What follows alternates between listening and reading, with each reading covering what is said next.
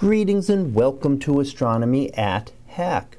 One of the things that I like to do in each of my introductory astronomy classes is to begin the class with the astronomy picture of the day from the NASA website that is apod.nasa.gov apod.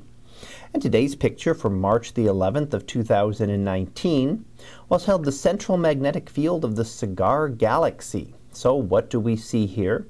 Well, the whitish area is the actual optical image of the Cigar Galaxy, also known as M82, and called the Cigar Galaxy because of how it is stretched out in a very elongated shape as we see it in an edge-on position.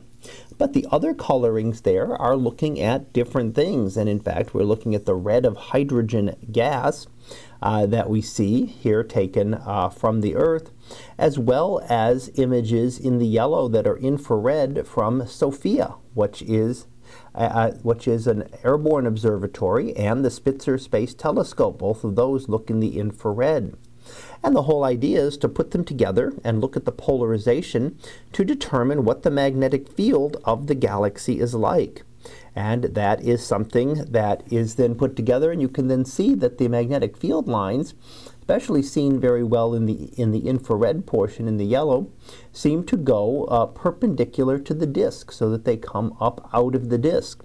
And that is interesting because it does uh, kind of support the idea that many of these uh, great uh, winds that we see and sometimes bubbles of material sticking out of the galaxies could be helped or aligned by the galaxy's magnetic field.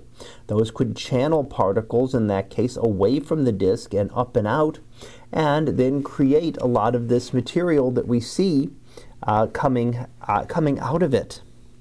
So this could then be a part of what transports a lot of that material from all those stars that form at the center and transporting that material, lots of hydrogen gas, which we see in the red, being transported out of the central portion of the galaxy out into these areas up above and below it.